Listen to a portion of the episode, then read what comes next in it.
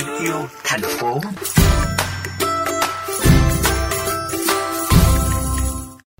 Quý vị thân mến, năm 2019, tại một khu chợ nhỏ ở phường 26 quận Bình Thạnh, thành phố Hồ Chí Minh, nhiều người dân ấn tượng với hình ảnh một cô gái trẻ đi thuyết phục từng tiểu thương thực hiện lối sống xanh một cách sáng tạo bằng cách treo tấm biển tôi bán rau, không bán túi ni lông. Cô gái này còn là người sáng lập và quản lý trang mạng Mình là Hữu, chia sẻ những câu chuyện từ trải nghiệm của mình về sống xanh, phát triển bền vững. Gần đây, bộ sách có tên gọi Hít hà mùi đất nước của cô cũng đã đến tay các độc giả nhỏ tuổi. Trong chương trình ngày hôm nay, mời quý vị cùng chúng tôi gặp gỡ với Quỳnh Hương, cô gái trẻ tâm huyết với các vấn đề về môi trường này nhé.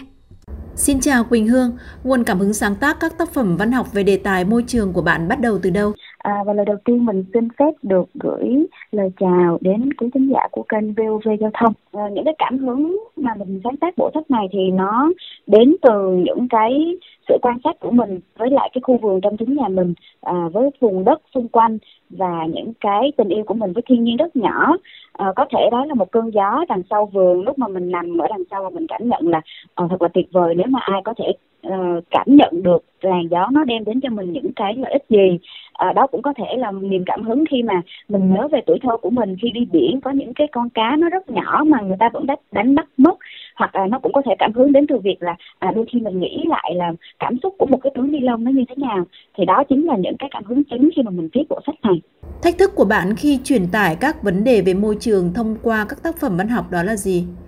Vâng cảm ơn chị. Em nghĩ đây là một cái ý mà mà mà rất là đáng được quan tâm. Tức là uh, trong vòng 2 năm đến 3 năm gần đây mọi người làm truyền thông về môi trường rất nhiều. Ờ, cũng có rất là nhiều các cái chiến dịch về truyền thông làm nhưng mà thói quen của mọi người là mọi người chỉ lầm tưởng việc làm giáo dục môi trường hoặc làm truyền thông môi trường là đủ khi mà chúng ta cung cấp cho độc giả dù là độc giả ở độ tuổi nào sự thật về các cái thực trạng môi trường. Nhưng đối với em thì em nghĩ là cái việc mà chỉ cung cấp sự thật thôi thì là không đủ à, đặc biệt là đối với các cái đối tượng mà nhỏ tuổi á, thì các em sẽ dễ bị thu hút hơn bởi các câu chuyện. Bạn còn là một người rất tích cực để chia sẻ những cái trải nghiệm cá nhân của bạn trên trang mình là hũ. Điều đó sẽ mang lại điều gì cho các bạn trẻ thưa bạn?